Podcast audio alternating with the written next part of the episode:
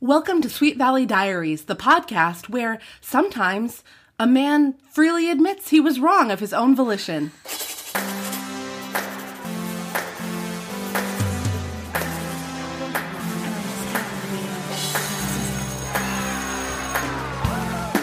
Book number 27 Love Struck. Will Suzanne succeed in changing Ken? Hi, welcome to Sweet Valley Diaries. I am, of course, your host, Marissa Flaxbart, and with me today is the wonderful Molly McKellar. Hi, Molly. Hi, Marissa. How are you? I'm fine. Well, thank you for joining me on a very special episode. Although, I guess as far as these books have gone lately, uh, this is a little bit more run of the mill Sweet Valley stuff than some of the recent uh, drama. Okay, that's good to know because I've never read any of these books. So I literally was a blind read for me. Yeah, and there was a big surprise for you in the first pages of the Yes, book. I didn't know if this was common for the twins to disrupt a kidnapping and then fall right back into normal high school life. Yeah, um, the book has Elizabeth just thinking about how tired she is because she just had to foil this kidnapping and she's been resting up in the week since, but boy, she needs to get back to the regular swing of things. But she's just like, oh man, I'm so exhausted. Well, and I love the internal struggle she has over all of this. Like, oh, I mean, this was so dramatic, but I really need to rest. But I should be helping my sister with this random, what is it, the centennial that they're having with the, Yes. the school. Yes, which is something that the books have been leading up to at this point for several books. The idea, Oh, really? Yeah, in Okay. fact, come to think of it, um, way back w- there was a character named Regina Morrow. Okay. and she was one of the kidnappees. Okay. called Hostage. Actually, yeah. The book was in fact called Hostage. Okay, that makes sense. Listeners, um, gladiators, I guess I'm supposed to call you now. Uh, if you don't know what that means, listen to the last episode. Gladiators will remember that the last episode was called Hostage, although I guess if you didn't listen to it, then you won't remember that. But yeah, Regina, when she first went to Switzerland, part of the drama of that book was that Bruce Patman was uh, running for centennial president or something, like the Okay. chairperson. So that would explain why at the end of this book he thanks Jessica on stage and has access to this like magical budget and everything. Yeah, Okay. exactly. He's in charge of that. Okay. Um, but I, I want to actually go back to the beginning of the book, to Elizabeth at the beginning of the book, because I was very tickled by the first sentence of this book, um, which I will read for you. No, it was a an interesting foyer into 1980s teenage. Yes, and actually, I think the very beginning of this book, um, right off the bat, gives you just a real good setup for the whole Jessica Elizabeth dynamic. Uh, chapter one Elizabeth Wakefield sat by the family pool in the bright Sweet Valley, California sun, trying desperately to drown out her twin sister's voice. So this is common for them that Elizabeth is like this the the level-headed one, which they repeated a lot in this as well. Is this common for these books where This they like the dynamic, yeah. they like reintroduce their relationship yeah. this kind of internal struggle she has with her sister but she loves her That's pretty much the brief of this entire series. Okay. But then I think after a book or two, they realized that that was not going to float a long term series Yeah. alone. So they start introducing other characters. Okay. And by the time we get to book number 27, um, the main character, Ken Matthews, Yeah. is a guy who we have known about from the beginning. Okay. This is his first star turn in his own book. But this is one of a, a very rare phenomenon that the character whose head we're in the most often is a male character. That doesn't happen that often. okay so this is not typical for these books to have a view into the male mind so to speak And I'm actually Okay. kind of struggling to think of other titles that might have had that. I mean, there are other books, like there was one where Elizabeth went on a date with Nicholas Morrow, and there, like, there are books that have chapters from male Okay. perspectives, and certainly we get a lot of Elizabeth's perspective. Yeah. And a little bit of like Jessica's in this book too, but mostly it's Ken, right? yeah well I, I did find it interesting if we could start also with the cover Yeah, let's talk about the cover So- of Love Struck. First of all, I love the art of this like 1970s, very realistic portrayal of these two characters. and he looks indifferent or almost disgusted by her.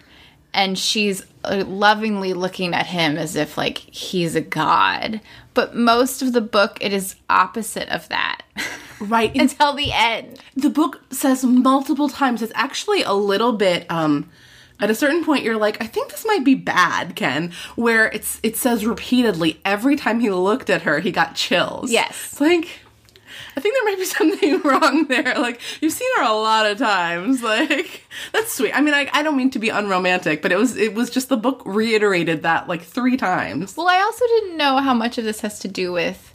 I assume in these novels they don't talk about sex. Like everything is very like hand holding, going steady, maybe some kissing. You assume correctly, Molly. All right, I thought so. There's some subtextual like references sometimes, but when uh, push comes to shove, uh, no pun intended. I Yeah. feel like saying, but Yeah. I don't know. Uh, the, no, no sex is actually happening. Okay. Because to me, it could also that could maybe be the fact that like he's gets weak in the knees as a way to say you know he has blue balls without actually saying he has blue balls. Like he really likes this girl, but nothing's ever gonna happen, and so all the time he's just like, oh, You know, that is an interesting thing about this book being from a teenage boy, like a 17 year old boy's perspective, 16, 17. And he's like a super jock. Ken Matthews uh, is the star of the football team, which is very important to the plot of this book. okay, yes, yes. And um, yeah, but we don't, there's, that's as far as the sexualizing of Suzanne or any woman goes in this Okay. book. You know what I mean? yeah, No, I mean, like in that's this book, right? know. Wouldn't you yeah. say? Yeah, it's very innocent. if it were a genuine i mean granted these books are written you know sorry male readers you're allowed to read whatever books you want but these books i think were written um, it is safe to say for teen girls Yes. or preteen girls Agreed. so i mean preteen girl I think the assumption is probably that they don't want to, or maybe quote unquote shouldn't, be reading what a teenage boy's inner monologue might really be. But it's I don't think it's terribly realistic. Well, I can't help but also think of this idea of like uh, the innocence of things that to show girls that boys have the same worries that they do, that they have the same pressures that they do, that uh, maybe if they're blowing you off, if your boyfriend's not getting back to you, it's not because he doesn't love you or is interested in you. It's just he has a lot going on in his life. Maybe you shouldn't be like Suzanne and not talk to him about it. You should be more like Elizabeth, who's caring and concerning. And I did like to see this very clear distinction of what a good relationship is or should be and what a bad relationship is. Yeah, that's a good point. I mean, I liked seeing inside Ken's head Yeah. What this book shows us is actually something like fairly nuanced. You know, Yeah. I mean, for especially for these books, Yeah. he uh, has is having a really hard time in school. That was actually set up in the previous book. Okay. um, and it- this big Centennial game is coming up. Yeah.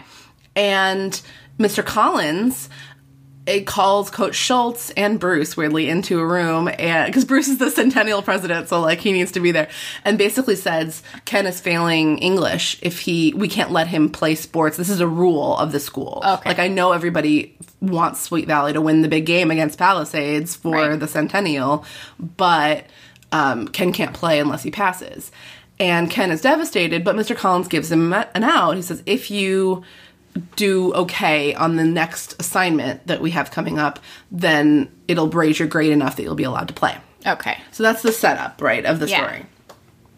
Um, and then where Elizabeth and Jessica come into it is, well, at least into Ken's story, is that Elizabeth uh, is a writer.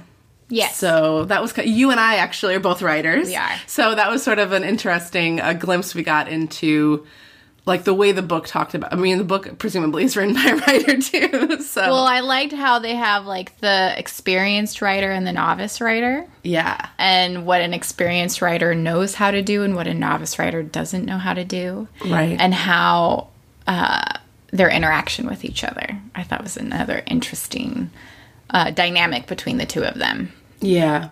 Um, Elizabeth. I mean, her heart is absolutely in the right place when she agrees to help Ken, but it is a little bit embarrassing for her to be like, "Hey, Ken, so I heard you're failing English." Yeah, so is this a common theme in these books where like this incredibly uh, personal thing just gets brought up and these girls just insert themselves into other people's lives. Like, I heard from so and so that your dog died. Let me help you find a new dog. Or, you know, I heard you got your period in front of everyone and that must be really hard for you. That kind of stuff. Yeah, definitely. Okay. Absolutely. That is, uh, in fact, I think there are some, I know there are some plots where Elizabeth knows something and she's actually trying to keep Jessica from finding out about it. Oh, okay. Only because she knows that if Jessica hears about it, the whole school's going to hear about it. Because it. Jessica will tell Lila or Kara Okay. and it's just sort of gets spread around Okay. uh, the whole school. Um, I'm trying to think if there are any good like writerly passages that I uh, that I highlighted about like writers' tips. Well, I liked when he, I think it might have been when he's going over, it's maybe this first night he's trying to read uh, her stuff. Right. So Elizabeth like meets with Ken Yeah. and she I mean very sweetly gives him a short story that she wrote. She's very protective of her short stories. She never shows them to anybody. It's just like not a kind of write. She's more of a journalist. It's not Yeah. a kind of writing she feels comfortable with. That's an important plot point. Okay, that's good to know because I didn't know. It seemed like this was the first time she allowed anybody into her fiction, Yeah. but I didn't know how much that played into other books. Well, it's tempting to just call it like a plot machination because it's necessary for the story of the book. Yeah. But I actually do think that's something that's come up before. Okay. That Elizabeth doesn't really like to show her fiction writing to anybody. It's, it's like her private thing. I believe that that has come up before. So to the book's credit, maybe it was just a long term plan for this book. I don't know. Um, but yeah, so she shows him a short story and has all these like notes and outlines that she made, and she thinks by showing him this, he'll be able to kind of recreate it with his own story. because he was try- he even said to her well I-, I don't know how you write all this stuff down. I don't even know where to begin. Like i have my story but i don't know how to flesh it out. And i thought it was very sweet of her to show the steps into what goes into the work behind creating that story Yeah, and and really uh, like good of her as a junior in high school to kind of have planned that much. I Oh, know yeah. my early short story writing, even now, probably if I, I would, at least with a short story, I'd probably just sit down on the keyboard and start typing away. yeah pretty much which i thought was almost too adult of her but yeah, maybe that just seems to be who she is kind of this old soul that knows how to do this stuff I think that's accurate. So here is a passage that describes Ken's perspective on writing from chapter two. As he walked down the hall, Ken knew that if he was going to pull this one off, he'd need some help. He had never been any good at writing. For some reason, when he had to pull a whole idea out of his head and develop it, he froze. It was funny. It didn't bother him at all to face a whole line of 180 pounders who wanted his blood, but the sight of a blank sheet of paper gave him chills. I did laugh at those those kind of notes of I can be manly and I can do this, but the moment I have to do something intellectual, it's hard for me. And, and yet another thing that gives Ken chills. He Right. gets chills a lot.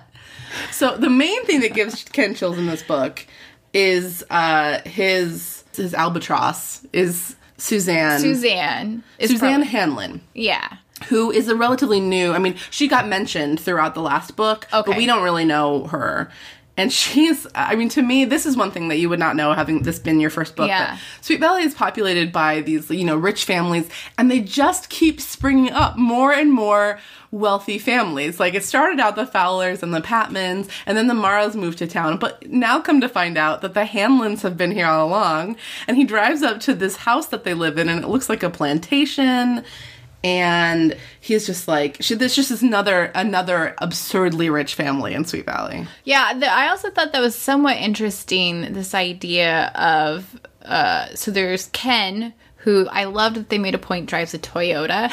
Yeah, like that. That's like the the cheap car. Like how could he just drive a Toyota up to Yeah. this house? I'm like, you have a car for starters as a teenager. That's your own car. Very few people Yeah. have that in high school. the book even gives him a moment of gratitude for that. Yeah. like you know he was doing okay. His you know he had a nice house, he had his own car to drive, but that was nothing compared to this. I thought that was actually sort of a sweet moment of like self awareness.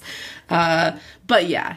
Uh, it just and then you know and then so it seems like this weird class divide like there's the really rich kids who go to their school or randomly appear and they i don't are they always snotty like her are they always this kind of pretentious i have to like all of these esoteric No. Okay. Um, no, snotty maybe, but yes. So you you're hitting on Suzanne's primary character trait, which is that she is highfalutin. Yes. You know. Oh yes, very much so. Let's think. Of, what are the things that she references? She references Mozart initially. The, She takes Ken to a Mozart, concert.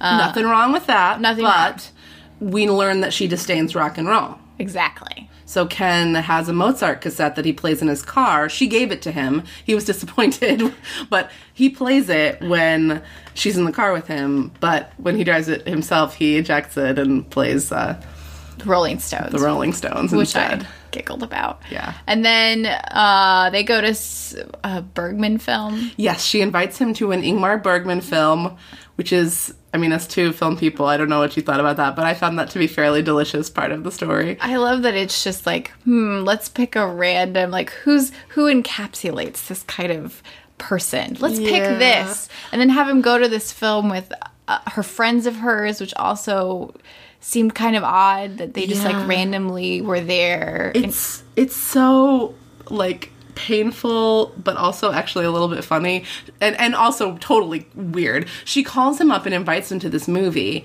and she says, you know, go to the latest Ingmar Bergman film. Oh no, she says, I'm sorry. She says come see the Seventh Seal with me. Yeah. And he's like, "Oh, I don't think I've heard of that one. Like, I must. What did it come out last summer? Like, I must have missed it." And she's like, quietly, "It's like, it came out in 1957, I think." but you know, he goes and he hates it, and he can't read the Swedish subtitles, although he's glad that there are subtitles. Yeah. Um, but you know, he is trying to seem smart enough for her. Uh, but so I would say that other rich characters are snobby in their own way. Okay. But it has more to do with just like having money and like being better than other people because they have money. Okay. I would say the Morrows are accepted from that. None of them have really the same kinds of like uh, culture, like a culture snobbishness. So Ingmar Bergman, we've got the Mozart. She's uh, putting together this poetry night. the poetry night at school, who she's inviting different people to read. There's also at the family dinner, they have this uh, citing of Shakespeare. Right, it's like a family like, joke hobby. Yeah, joke. Yeah, it's like an inside joke that they all know what l- scene in what act of what show their dad is quoting at the table because their dad their grandfather always quoted Shakespeare and they laugh and the dad of course hates football. So there's a lot of like I don't exactly know what Suzanne sees in Ken in the first place other than that he's, you know, hot as hell. Yeah. Uh, getting back to the cover. I mean, look Yeah. at that face. He's he's he's chiseled beautiful. jaws. I think he has blue eyes. I would assume. Yes, he does. He has think blue he's eyes. ever described as blonde in these books, but he's definitely blonde. And I Yeah. think that what we're supposed to be seeing, going back to the cover here, is him looking sadly conflicted. but I agree Oh, with you okay. that he looks a little bit like he's he looks disdainful of her. But I think he's supposed to be feeling guilty that Yeah. he's. I mean, oh, oh, so it's really important. Ken Ken has not told Suzanne about failing English, about the ultimatum with Yes. the paper, about getting help from Elizabeth, because he f- knows that Suzanne sees him as smart. There's actually um, a beautiful line, I thought, uh, where he complains to Suzanne that he's not smart enough for her, and she says, being smart doesn't have anything to do with how many things you know. It has to do with how you think about the things you do know. Which makes me wonder if that's how she somehow decided to like him, that he, he said something clever or he said something uh, that made her think, and that's why you're like, oh, Yeah. here's this cute boy that also had something interesting to say. Or the fact that he seems to dote on her and he will do anything Yeah. for her. She kind of runs their relationship. Yeah. Ken's not a dumb guy, I guess I should say that. Just Yeah. because he's a football player and he's doing poorly in English. We see him do great at math, and eventually he's able to, I mean, spoiler alert, Yeah. he's able to pull it off with English. But I guess we should say, just because we're talking about how Ken and Suzanne have this sort of weird love, I mean, weird love is actually not a that's not accurate what i would say is they have this relationship that doesn't quite make sense to anybody but they both have a lot of lust for each other i think is what's happening I think there's there's lust there for sure. Yeah. And maybe some common interest in the fact that they that he sees her more than just some snotty girl because that was the part I couldn't quite understand because everyone else that he knows doesn't understand why he would be with someone so rude and that maybe other people treat her that way. So if she's snotty and pretentious and people kind of call her out on that, like you're being snotty, like you're get over yourself type of thing. She maybe feeds into that where he actually just treated her like a normal person. But I guess I'm reading way into trying to make sense of a fictional teenage romance when really it probably is just lust. I mean, I really like that you're giving the book the benefit of this doubt because I don't know if Ken treats Suzanne like anything other than like he, he sort of worships her. But why not, you know? Right. Uh, she clearly thinks that the football thing is just like for fun for him and like Well, she doesn't get it. Like Yeah. she she understands that he's smart. And I think what I liked about this uh, is this idea that women can mold men into something if they just try hard enough. And men will submit to that so long as their sexual desires or whatever are or their ego, let's say the ego. Like people don't see Ken as smart even though he is smart. He's a football player. And that kind of internalization of all I am is a football player. I'm good at sports, but I did I guess in the book they did say, you know, he knew other athletes that were also good at school, but he himself couldn't identify being good at school and being good at sports. This is very interesting, and I think that you have actually hit on what the book means at the end when it says what Ken loved about Suzanne, he realized, was the way it made him feel to be associated with her. Yeah. And that is. That's I think that's what it gets at. It's not that it made him feel fancy. Yeah. It's that it made him feel and she made him feel Yeah. that he was an intelligent person, which is something that he didn't feel like. And so, in fact, the whole relationship with Suzanne and the failing of the English class are actually tied together because he is like his bad feelings about the English class are buoyed by this person that he's associated with now. But he also. I think it's commendable that he accepts help from someone, right? So From Elizabeth, yeah. From Elizabeth. And he falters, I don't know if we should get into the fact that he then stole her story. well, yes, and didn't you? See, I mean, you did you see it coming? Oh, I mean, of course I yeah. saw it coming. I mean, he's going out every night beforehand and he's putting it off. Of course it's going to happen. So because Ken hasn't told Suzanne about the English thing, he can't use that as a reason. He can't when she keeps on calling him every night and being like Yeah. let's go to the movies. And oh by the way we're gonna go to dinner before the movies. And oh we're gonna go to pizza after the movie which, i thought was sense, weird. he yeah. ate dinner before the movie i guess he's a football player but a teenage football player. Um but yeah and then the next day like let's go do this thing. And and it, ken only has he's put this off to the last minute. So he only has like two days to Yeah. write this story. And he but he doesn't explain he feels he can't explain to suzanne why he would turn her down. He doesn't really want to turn her down.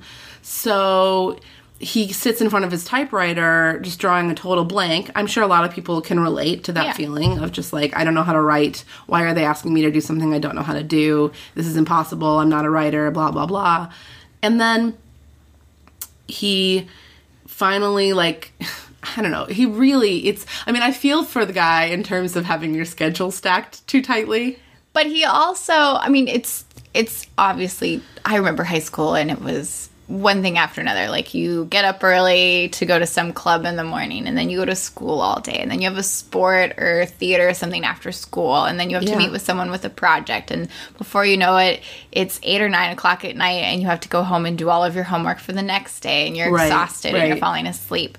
Like I understand all of that but I love that he it's almost shame, right? Like he has this shame about his inability to do this schoolwork. He's worked himself up so much that it has to be this like perfect thing for him in order to play in this football game. Yeah. and then he reads the perfect thing. Right, he reads Right? Elizabeth's story. There's some funny moments when he first sees Elizabeth's story at her house where he starts being like, "Oh wow, this is great. This is really good." And like it's the moment she's handing him the paper like there's no way he could have Yeah. read more than like a paragraph of it. But turns out it's even better than he could have imagined and you know, this is like 2:30 in the morning the night before the stories due. Which I mean, you do want to smack him, right? Like, buddy, the whole reason you're stressed out about this is because your whole football playing career is depending on it. So just say no to one person. Like tell the coach, for example, Yeah. that you need to cut out of practice early tonight. Like the coach would let you do that. Coach Schultz would be like, "Oh, so you can pass Yeah. your class and play the game? Okay, But maybe how much skip of- practice tonight." But how much of that has to do with the fact that those are adult, rational thoughts? oh yeah, all of it. right? and the, I did like v- that this book, in many ways, stayed true to the teenage. Well, I had this is the end of my world, and I can't tell anybody about this, and and I can only ask for help in some ways, but really, it's down to me and this very internalized way of viewing things that he has no skills of asking for. Well, maybe I should get an extension. Maybe I should do this. That's something I feel like you learn as you get older. Well, shockingly, I think what we're getting at here through all of these different things is that this book actually has a lot of good lessons It for does. teenagers who read it. It like, does. you know, boys are people too. Yeah. Ask for help. Um, you need to like manage your time better. Yeah. Um, women don't try to change a man, Yeah. even though he will let you try. And men don't date a woman that that tries to change you. You- I yeah. can think of a few men in my life I Yeah. wish had read this book as teenagers, and women too, I guess. So, okay, so where are we story wise? We've got yeah. So he's it's two thirty in the morning. two thirty in the morning. he finally reads Elizabeth's story. Like maybe this will help him get his juices flowing, Yeah. and his writing juices. And um, he just realizes that he has no hope, or he decides he has no hope, and he knows that no one has seen this story before. So His he, rationalization actually was hilarious to me because I feel like I've heard that same thought pattern from people I know or even myself about various things. Not to the extent of stealing people's work, but like uh it's 3:30 or you know, it's 2:30 in the morning. What am I going to do? No one has read this but her and she's never going to see it because it's just an assignment I have to do for class.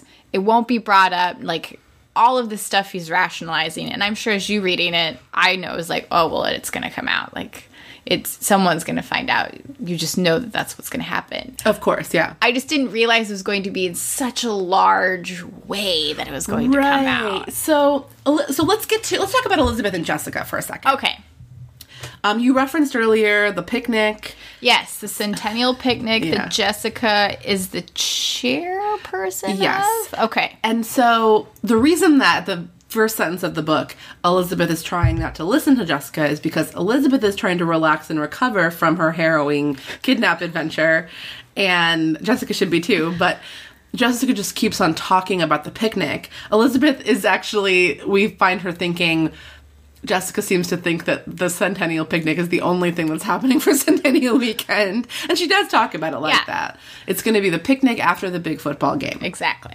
So she's asking everybody for help. She's asking Elizabeth for help, but Elizabeth can only help so much because she is writing a big a bunch of stories for the newspaper. Yeah, the it seems the newspaper is covering the entire event, so they're all responsible for different things. And she sounds like she has a very tight schedule that day. Like she has Yeah. to be at a parade and then a mural. She's covering the game. like yeah. all of this kind of stuff. Yeah. And it seemed I didn't also know it seemed as if Jessica was very good at getting people manipulating people into doing things for her. Yeah. And Elizabeth resents either that she has that ability to get that from people or the fact that she gives into her sister.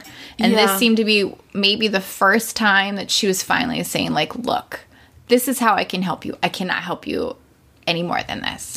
Yeah, I don't think it was the first time, but I do think that Elizabeth is more explicitly exasperated with Jessica from from go than she usually is in these books. But she, you know, she draws a line.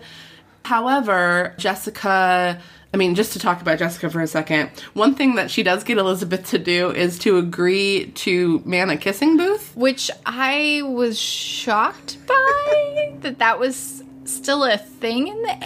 Yeah, it says. Um, Jessica says to Elizabeth, Well, it'd be a big help if you'd man the kissing booth. After all, you're the most logical choice. What guy on Sweet Valley wouldn't pay a dollar to give Jessica Wakefield's twin a kiss?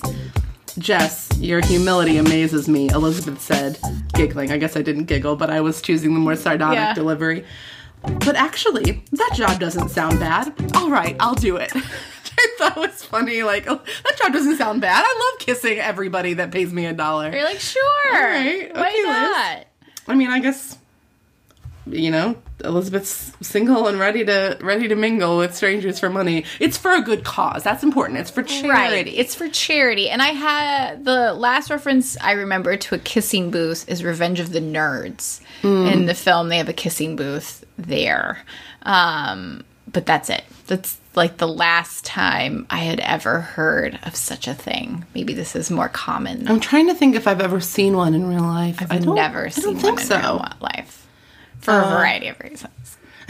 but Uh, so the reason that it seemed prudent to talk about all the centennial business is that Elizabeth, as part of her, you know, omnipresent role at the school newspaper, is a party to this thing. Like so much later in the book, uh, when it's the day that Ken has turned in his paper to Mr. Collins. Well, Mr. Collins is also chairperson for the newspaper.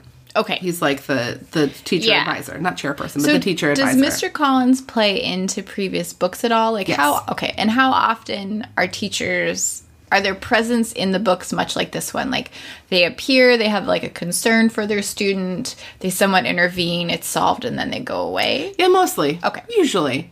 We have an ongoing segment of this show called Collins, Watch. Okay. Um, where we monitor of the way that uh, girls find Mr. Collins sexy. But that doesn't really, even though Mr. Collins is in this book a ton, that doesn't really come up. No. Uh, I think, which is interesting. It's like the, the male gaze of Mr. Collins is not the same as. Uh, uh, I mean, I'm sure there are some boys at, at Sweet Valley High that have the hots for uh, Oh, Mr. yeah. Collins, but that does not get talked about in the series, alas. Um, so Olivia Davidson, I think it is, like comes running into the Oracle editorial office. Yeah. And she's like, Elizabeth, get a load of this. We've got to publish this great story that Ken Matthews wrote. Uh, and Elizabeth is excited to see it. because Oh, yeah. She really wants to read Ken Matthews' uh, paper. She was really rooting for him. Obviously, she helped him out. Yeah. When she she's asked, seen Ken and Matthews already that day, and like, "Oh, I can't wait to read your story." And he's like, "Uh, uh, I'll show it to you when I'm ready." You know. Well, and I couldn't help but wonder if part of her was this pride, like somehow she'd helped him achieve this like great goal, and it turned out to be even better than she I'm sure. anticipated. Which I think she somewhat mentioned as she was reflecting on it. Of oh, good for Ken! I'm so glad that he was able to do this, and isn't this wonderful that it's such a great story? I can't wait wait to read it, kind of thing. Well, also when she runs into him earlier, Ken says, "Oh, I'm sorry, I forgot to bring your paper to give back to you. I'll give it back to you later." Which brings us to the point that Ken has not even like bothered to retype Elizabeth's story. He has just taken her story and like replaced the cover page with the cover page that has his name on it. So how is he expecting to give the story back to her ever if it's going to be marked up with teacher comments and stuff? Well, didn't she say after, like, oh, that's great because that's my only copy? And so there's this point where it's like, Oh, Ken. But so Ken is uncomfortable already, but whatever. He's he'll play the game, and then I think maybe he thinks then he'll come clean after he after the game or something. yeah, I think he had ra- rationalized, like, I just have to get through this to get through the game, and then I'll say what I did. We should say, in case uh, listeners have not gotten there already, there is like no hope for Sweet Valley to win this game without Ken Matthews. Oh, yes. They have the, the football quarterback of the other team, the Palisades. Oh yeah. whatever they are is already being scouted by colleges like he is like the shit when it comes to football in their area Yeah. and so for him for them to even come close to beating them ken not only has to play but he has to play like really well like he's going up against someone of uh, really high athletic Yeah.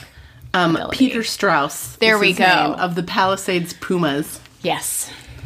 Uh, anyway, so Olivia Davidson, right? She's Yeah. running into the Oracle office. Gotta read the story. We gotta publish the story. Yes. Apparently, the Oracle has never published fiction before, but Which makes no sense to me whatsoever. but it's like yeah i know right? But it's like this big celebration. Like ken wrote this amazing story. Like what a comeback Yeah. you know? Not just a football comeback. It's a it's an educational academic personality comeback. It's a great story. We gotta go with it. Yeah. elizabeth turns the cover page and is like shit. Yeah. and I guess to her credit, I mean, she's not just like Ken didn't write this because she doesn't want to like ruin everything for everybody either. But she tries to make a case to the rest of the editorial staff that they can't publish it because Ken wouldn't want them to. They can't publish it because uh, it's they never publish fiction. Well, what I love is it showed her shock. Then it showed like, oh, this can't be. Maybe he made a mistake, right? Like mm-hmm. maybe he got things shuffled and picked up the wrong thing, and that's when she realized, like, no, like the type doesn't even match or something. Right. She saw the cover page. Yeah. It's like stapled together or whatever. And she saw that he'd typed the name of the story, which is called new New kid, Kid. New Kid. and and then you know then she realizes like wait a second this is my story. This is not a mistake. What's going on? I need to talk to him first. And i thought that showed incredible ma- maturity and loyalty Mm-hmm. Yeah. that she would and protection of like the town. In some ways i thought it was interesting that elizabeth is showing strength where ken cannot. So elizabeth has all the same pressures on her she has her sister counting on her for this picnic to go really well or else she's gonna like kill herself or run away Right. and she has the newspaper that she has to be responsible for and make sure that they cover everything really well Yeah. then she takes on the role of helping him with something on top of all of this and recovering from some kidnap. Yeah. and so instead of just kind of getting angry or flustered, she has the ability to remove herself from the situation and say, "Okay, I'm going to I'm going to give Ken a moment. I'm going to try and talk them out of this that they've never published fiction or you can't do this. And she gets overruled and she allows it to happen but she doesn't vote for it. It's not like she signs on. She's like okay i'm just gonna wait and see what he has to say. Mm-hmm. and then he she goes to him In the like locker room, right? Exactly. She like barges into the boys' locker room. I love it. which was hilarious and she's so angry and you can like feel how angry she and is And he knows as soon as he sees her Oh, yeah. that she has found out. and her ability to f- I don't know if forgive him necessarily, but see how awful he feels about all Yeah, it's a little bit weird. It's it's actually I mean, it's great. Yeah. But the book describes her seeing his face and realizing how sorry he is and just like not like feeling more like sharing in his bad feeling Exactly. more and like sadness more than feeling angry at him, which is beautiful. And then the fact that she then lets it go on so that the game can happen. Like she's almost taking on some of his stress, some of Right. his uh, when he confesses, which in some ways actually shows what a healthy relationship would be with the partner that you would share that and you would somewhat take on the burden of that. Well, let's think about that for a second because Yeah. I thought that maybe, I mean, I've read this book before, but Yeah. as uh, the gladiators will be aware, Yeah. I uh, often like sort of forget what happened in the book before, and then I, I come up with theories or like I think I remember Right. something. This was something where I was like, is there going to be some kind of a romance? confusion like is suzanne going to be jealous of elizabeth but that doesn't come up but i do think that elizabeth and ken have a real like you know Well, they you clearly have a solid friendship, right? Mm-hmm. And I don't. I assume Elizabeth is someone who cares very deeply about people, Yeah. and people who are trying to better themselves. She seems to have more Oh, she's tolerance for that. Definitely a major player in the bettering of the citizens of Sweet Valley High. So it was interesting that she kind of shares this burden with him. Yeah. And you know, he's basically says that he's going to try to fix it, but she doesn't like stand in the way of it getting published. And I kind of thought he was going to go right to Mr. Collins and be like, "Listen, this is what happened." Yeah. But instead, he just sort of he tries to come up with a plan. And this is my favorite part of the book now, when he Me too. you know he goes home and he's thinking it through and um, he basically realizes that there's only one thing that he can do which is to try and write his own story. And the book is actually doesn't totally spell it out but what becomes clear is that ken has written the story of what actually happened to him like what he did and why and the pressure he was feeling as a football player, the star football, like all Yeah. of his emotions about the situation. He's going to put that into a fictional quote. I'm doing air quotes Yeah. story as a short story, which a lot of short stories are like that, right? Yeah. And turn that in, and suddenly then his like mental block about writing because it's they've said before that he can write like a research paper it's just the creative part of it that Yeah. stumps him but he does you know the advice that writers get all the time it's solid advice which is like write your own story Yeah. so then he gets a he gets a phone call from suzanne and i would like to read that uh, section because i find it very satisfying Agreed. Ken's bedroom was quiet. He sat down in his desk chair and pulled a sheet of typewriter paper from a desk drawer, then loaded the paper into the machine. Thoughts began to race through his mind. For a full half hour, he sat there thinking. Then the phone rang, breaking his concentration. He reached for the receiver. Hello, he said. Hi, Ken. It was Suzanne. She sounded excited and happy. A group of us is going to check out the Centennial exhibit at the library, and I thought you might like to come. I'm sorry, Suzanne, Ken answered, but I've got a lot of work to do. Suzanne's voice dropped immediately. Oh, the exhibit opens tonight. I thought it could be sort of a celebration. Ken knew he couldn't see Suzanne that night. He knew it would hurt too much to pretend that everything was fine. More important, he didn't have the time.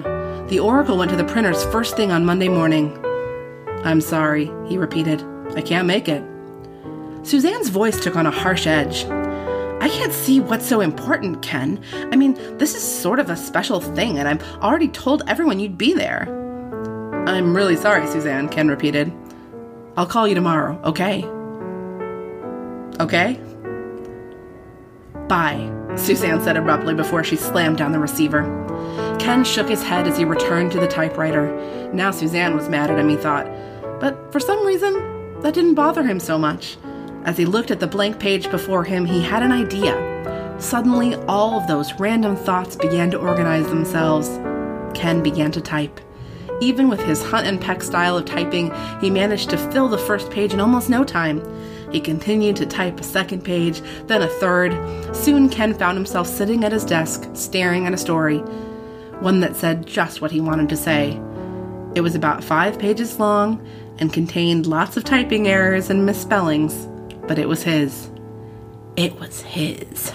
I loved that point where he finally makes the decision to do the right thing, but also the right thing for him. Yeah, and it's clever, really, Yes. because then the next day he's like catches Liz on the way to the printers and is like, publish this story instead.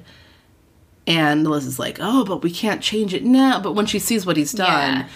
Everybody's like, oh, this is actually really brave because I guess it's we didn't say this, but it's important to note, and the passage kind of indicates Yeah. people at the school, because I guess gossip high school ha- have found out that apparently Ken wrote this amazing story and it's going to be published and he's going to be playing in the game and everybody's so excited because it's like yay Ken and, and Suzanne is like Ken I knew you were brilliant all along you know it's it's which is part of why Ken feels so bad right And remi- and if I remember correctly, right, he starts writing this after he has to turn in this story, right? And he said later that he worked on it all weekend, but during this time, isn't the game like doesn't it go like he decides to start the story and then there's the football game and then he turns it in on Monday or is it that now I'm getting no it can't be because Right. it the it's like the the issue comes out before the big the game. day it's like That's the right. day of the game Okay, so which he- must be, have been on Monday Yeah, so he or I don't know how long it takes for the paper to get printed, but I think maybe the the issue came out like midday on Monday. Like the Okay. paper's printed Monday. He, it's like Friday night. He's starting his paper. He works on it and All fixes it all weekend, yeah. And then Monday rolls around. He catches Liz. The paper gets printed. He spends more time on this story Yeah. than he ever did, uh, even trying to write the That's other right. one. And then he, what I loved also is, so he finally gets it in the newspaper, right? And it gets printed and then it's released. Yeah. And everybody reads it and they really like it. Yeah, they think it's well written. Yeah. They're all sure that it's not uh, just fiction. Yeah. But Elizabeth is, I think, still hoping that maybe they can pretend that it was fiction. Yeah. She finds out that Ken is getting called to the principal's office. And then there's this big scene that's a little bit like, I mean, it's nice, but it's a little bit like he admitted what he did. And instead of punishing him in any way, they just say, all right, well, you showed a lot of Courage. courage. And you took on, what was it? Courage and sacrifice or something like that. Yeah, I mean, by revealing what he did to the whole school, and like uh, basically, he had, he didn't have to do this. No. You know, he did the wrong thing. He didn't have to come clean at all. And oh, that's what it was. Is what I liked about that meeting with the principal and the so it's the principal, uh, Mr. Collins, and the coach, and the principal said, "Well, if you would have handed in this story as your own, you would have gotten an A, but because you did what you did, you're getting a C And you're going to still fail English, Or, like- or you have to like you you still don't qualify, but we're allowing you to play in this game. Something like Something that, or like that a C effect. was enough to like barely squeak by. By, I think that's what it was. Was that like if you get a C on this paper, like that was what you needed to get Yeah. Um, to to be able to skate by, something like that. And so, but then in some way, so he leaves the principal's office. He almost is in shock because he was prepared for something far worse, Yeah, as I think we all do. And then he's pleasantly surprised. And I think it's that idea of the reward of teaching teenagers that truth sets you free. Like if you you fess up and you you take responsibility for your actions as a young person, you might be rewarded with something that you weren't anticipating. Is how I interpreted why that was written the way it That's was. beautiful. Um, the then, but then he runs into Suzanne. Yes. and Suzanne. I mean, Suzanne is angry at him, but I actually kind of agree with Suzanne's point to a, a little bit. Like, especially her character as someone a lover of of the arts. Exactly. She she doesn't really care about the content of his story. She's focusing on the fact that he stole. Yes. Which he did. Yeah, like, so her initial anger is, I think, justified. But Ken can't help but notice that everybody else, like, when he, he goes to football practice, he's ready to get yelled at by the team for Oh, yeah. they're going to hate him for what he did. But instead, they they cheer him on. They congratulate him on being a great writer, on being so brave, blah, blah, blah. we all make mistakes, which I thought was an interesting line to put in there by like the sophomore, like his buddy wide receiver who's younger than him. yeah. uh, Yeah, it, it's very interesting who gets forgiven and who does not, yeah, that's a good point. right? Well, and then speaking of being forgiven, um, I mean, they play the game. They play, they win, Shocker, yeah. right? Uh, Sweet Valley wins. It's a you know it's a nail biter. It is. And Ken even has the big play. Like he has to run it. He's the quarterback, but he has to run the ball into the end zone, and he like jumps over a bunch of bodies and Yeah. like a huddle of uh like um oh my god, all my football words are are leaving me. Oh, you mean like the the front line or they're Like there's like a pile of, of Oh, yeah. tackled guys. he jumps over and he wins the game for the team. Yeah. And then he sees Suzanne, who was there at the game and is ready to forgive him. And that's beautiful. Except, like, the moment after they make up, she's like, now come over and hang out with my friends. Yeah, she's like, okay, let's get back to because clearly you've demonstrated that you are smart. So in some ways, it was as if she didn't know that he could be smart. Like she was just kind of cheering him on, like, no, Maybe. you're not right. And then he writes something, and he it's well written, and it's well received. So she then realizes, like, oh, well, you really are. You can forget football. Just forget all of that. And then you could start doing this with me and studying more and trying to mm-hmm. make him into this little nerd buddy that she wants so desperately. Yeah, I mean, basically, she just wants him to hang out and do what she wants. Exactly. But sh- and and she does, like you said, she is not interested in having a boyfriend who is like genuinely interested in football. Yeah. Like you think she would have caught on by now that he was genuinely interested. But and now it's like the veil has, is lifted and he realizes that he never actually was in love with Suzanne. It was just the idea or how Suzanne made him feel being the kind of guy who could be with Suzanne. Yeah. And that she didn't really love him either because what she loved was the idea of him being the guy that was the guy that she wanted, which he was kind of pretending to be. Yeah. So anyway, they break up and and he's sort of like Kicks her to the curb. yeah, like in this, like, very. If the role, if the genders had been reversed, if it had been a woman breaking up with like the controlling boyfriend type of thing, you'd be like, "Yeah, girl, you go." And so I couldn't help but find myself like, "Yeah, Ken, stand up for yourself. you need to be with someone who appreciates you. You should go be with Elizabeth." Like, Um, and so all of this wraps up then at the picnic where Jessica has gotten herself into a huge mess because she forgot to confirm with the caterers and she goes home and makes a bunch of peanut butter and jelly sandwiches. We actually come back to a recurring theme that really pisses me off, which is where nobody in Jessica's family can forgive her for the one time she gave them food poisoning. They, oh, it's oh, that's like come up a lot. yeah, it's like Jessica actually has shown. I've said, said these words many times on the podcast Yeah. before. Jessica showed an aptitude for cooking, but her family shut her down because she screwed up once, and now they cannot let it go. Okay. But she doesn't actually cook. She makes a bunch of peanut butter and jelly sandwiches.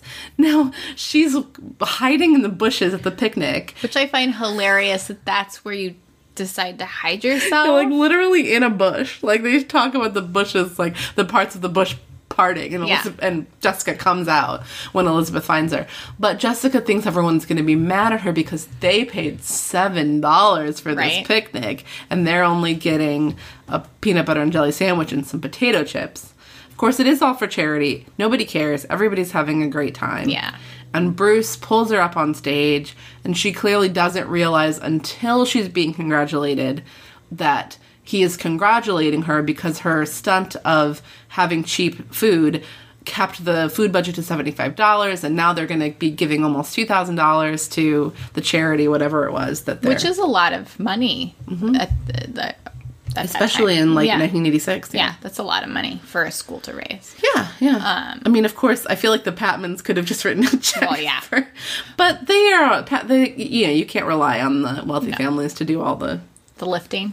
Yeah. But I I did laugh when she does have that epiphany like oh yeah, I purposely planned it this way. Mm-hmm, like I saw and I wanted to be helpful, so this is why I made this choice. Yeah, yeah. And the line I think Elizabeth said like there's Jessica always somehow comes out better than she was before. Like can Yeah. be unscathed by any Yeah. of the decisions that she makes. Absolutely. Um, well, so there's another thing. We got to the end of the story, but there's um, are some beautiful tidbits that we left out. Uh, some of that we can talk about in extra drama next Yeah. week. But I would like to talk a little bit about boys. Ooh, boys. Oh, the beautiful boys, the beautiful boys. I'm in danger of losing my head. to- There are some boys and men of interest in this uh, in this book. Um, for example, when Ken first shows up to the Hanlon house, there is a man who answers the door that I'd like to talk about. That part was funny. Ken rang the doorbell. Inside, he could hear it chime like the bells in a church steeple. Almost immediately, a man in a dark suit opened the door. Ken smiled brightly. Mr. Hanlon? Hi, I'm Ken Matthews. I'm not doing Ken's voice the same. Let me see. I'll do a Ken voice. Mr. Hanlon? Hi, I'm Ken Matthews. The man in the suit scowled at him. My name is Mason, sir. I'm the butler. Miss Hanlon is expecting you. This way, please. so they have a butler named Mason. And that's all about Mason, really. about Mason. Uh, the things that I liked about Mason were the stereotypical butler, but more importantly, when he gets put in this like drawing room, and for some reason it's like 1930s British Yeah. something or other, uh-huh. and he's waiting for Suzanne to like come and get him. Yeah. Uh, she says, "Oh no, he was wonderful as a when we were kids. He would let us tie him up to a tree." While we played cowboys and Indians. yep, that's what she says. But what I thought was interesting is you never really see that from the butler. No, and, and we really never see the butler again. So Ever. that's just like a fun color detail, I guess. I mean, as weird as, as a phrase that is for so many reasons. Um, well, the the sexy men do not end with Mason Oh, at the all. house. Suzanne's father, who had been seated in one of the chairs, stood as Suzanne walked in with Ken. To Ken, Mr. Hanlon looked as if he had just stepped out of the latest issue of Gentleman's Quarterly. He was a tall, slim man with steel gray hair and a bronze tan. He was wearing a gray cotton sweater and white linen pants. I love that everyone, first of all, in Sweet Valley High is tan. Oh, yeah. I mean, I guess it's the 80s and it's like a beach town. Yeah. So. And that why you would wear linen pants with a cotton sweater makes absolutely no sense to me in Southern California. Also, he has a sexy name, though. His name is Hank Hanlon. And he wants to go by Hank, which I find funny. Yeah. His name is probably Henry, right? Yeah. But that he's like, no, call me Hank. And Ken is freaked out hmm. about this. Um, also, I feel like under the general uh, rundown of boys, we can talk about this guy Mark, who is a friend of Suzanne's. He was the one who was uh, jerky, uh, Oh, the cow. a jerky boy. Yeah, Yeah. Um, but first of all, when the book starts talking about uh, the all the friends that went to see Seventh Seal. Um, the first guy that he mentions is somebody named Alan Partridge, which is totally the name of the Steve Coogan character. That's what I thought. Yeah. I was like, like a famous character. That sounds familiar. I don't know when Alan Partridge started, but it might have been later than 1986. So maybe that's where he got the idea for the Interesting. name. Interesting. Um, there's a boy also named Paul Larchese or Larchese, depending on whether they're doing Italian pronunciation, uh, who had acted in a lot of the Valley High theater productions. Valley High must be some other school, right? Because Sweet Valley High. I mean, Sweet maybe Valley High, Valley maybe High. This author decided to throw in Valley High as a cool slang for Sweet Valley High, but I don't think so. And then there was Mark Andrews. Mark was a film student at Sweet Valley College. He was very thin and had long black hair and piercing dark eyes. Everyone paid attention to every word he said. Ken didn't miss the fact that Mark was trying his best to impress Suzanne. What bugged him was that it seemed to be working. While comparing the film to other Bergman films, Mark finally turned to Ken. It was the first time he had ever acknowledged Ken's existence all evening. It seems you're bored by all of this, he remarked dryly. No, Ken replied, trying to sound intelligent. I think it's all really interesting, but I've never seen the film before tonight. Which one was Ingrid Bergman? Everyone in the group looked at Ken as if he had just landed from another planet. After a long moment, Suzanne spoke up. It's Ingmar Bergman, Ken. He was the director. Ingrid Bergman, the actress, wasn't in the film. Ken could see utter distaste in the condescending look Mark gave him. Don't worry, Ken, he said. People make that mistake all the time. The two of them look so much alike. What I loved about this scene is it reminded me of in my early 20s, I went to go see Drawing Restraint 9, which is this awful art house film with Bjork and other people. Okay. And it was like two and a half hours that should have been a half hour. And I wanted my life back, but I went with a bunch of art students that this was like an art film and it was going to be mm-hmm. really cool. And I laughed through most of it. And I was the only one in the theater who was laughing at it because it was so horrible. Like there's this scene where Bjork, I think, becomes part of a whale and she's cutting herself like chunks of whale fat. Anyway, it was miserable. And oh. as we're leaving, I tell all of them that was horrible. Never invite me to these films ever again. And I never was. we never talked about the film. We never mentioned if it was good or not. I just put the kibosh and said, I don't care if I'm a Philistine. I want my life back. That was fucking miserable. well, Ken so needs I, I your fortitude. Yeah.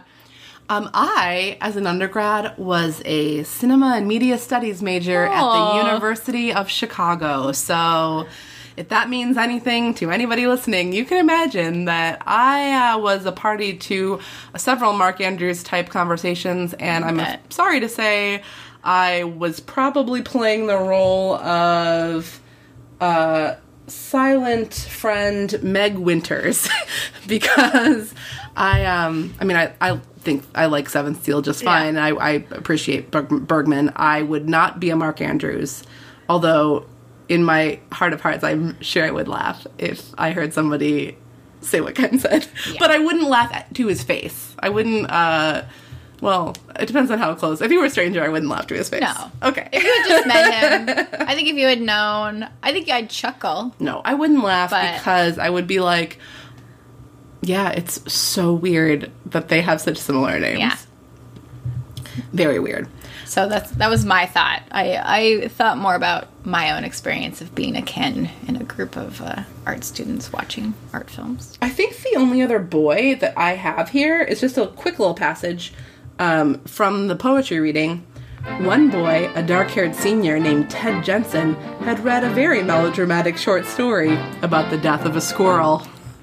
So is he a reoccurring character? I never heard No. of Ted Jensen before. Is he like all of a sudden? I feel like the end of this book becomes prominent or needed because Jessica's friend bails on her, Lila, or Oh, that's Winston. Winston, Winston. Egbert. okay, Which, yeah, Winston says something about how he wants to build a wire sculpture of a computer to represent Yeah. the town's main industry, which is the first time that that's been referenced as the town's main industry. Although there are a lot of people involved in like computer chips and stuff Okay. at the in the town.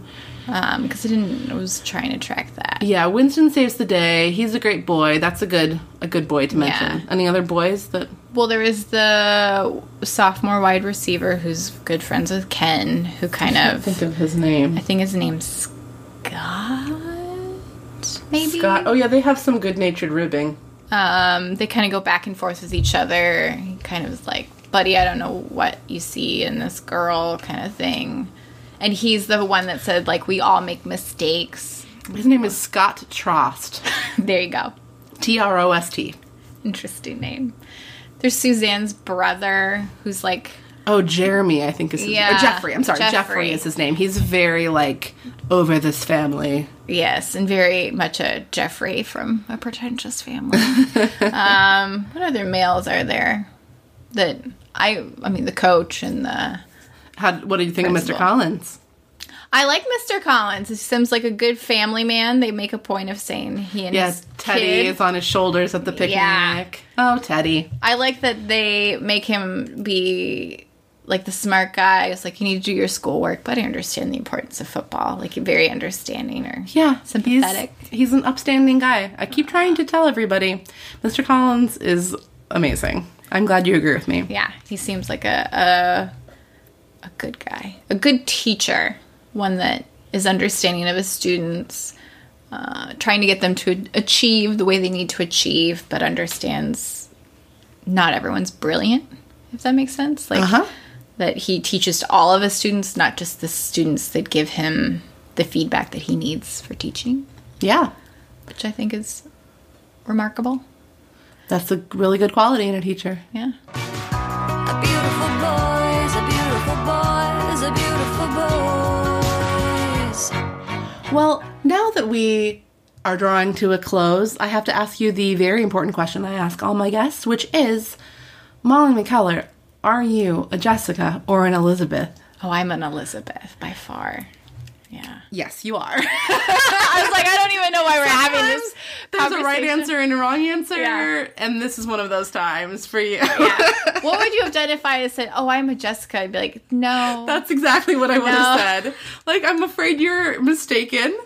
Um, one thing that I think we could probably do in the future is if people are have trouble with the question, we'll turn to the part of the book where it comes in every book where they describe the wa- the major way in which the two identical twins are different. Yeah.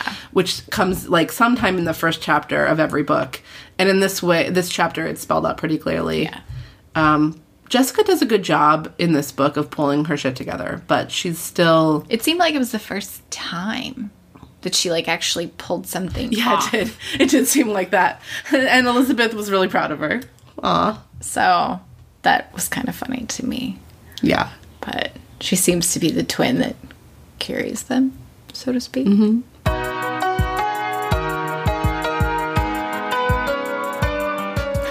Well, Molly, thank you so much for this wonderful discussion. I'm glad that uh, we found a book that was so full of beautiful lessons for the young uh, minds of the 1980s. Well, and some of it maybe should be read today. You never know. Sure. Well, hear that, everybody? Uh, book number 27, Love Struck. That's the one to show to the uh, preteens and teens in your life, or maybe adults. Everybody, uh, thank you so much for tuning in. Um, what I'm going to ask you to do this week is if you have not uh, rated or reviewed the podcast on Apple Podcasts, aka iTunes, just take a second to do that uh, now. It would be so helpful. And then, as a side note, if maybe that's not the program you use or whatever, uh, tell a friend about the show. I know a lot of people on Instagram have been like, ta- we're at, at Sweet Valley Diaries on Instagram. People have like tagged their friends, like, I think you'd like this show. Uh, and I super, super appreciate that. You guys are like absolutely all of the reason to keep on making the podcast, other than the part of the podcast where I just enjoy forcing my friends to read uh, Sweet Valley High novels and talk about them with me. Uh, but you know, if it weren't for you listeners, I would just not record those conversations. anyway, thank you so much. Uh, see you next week.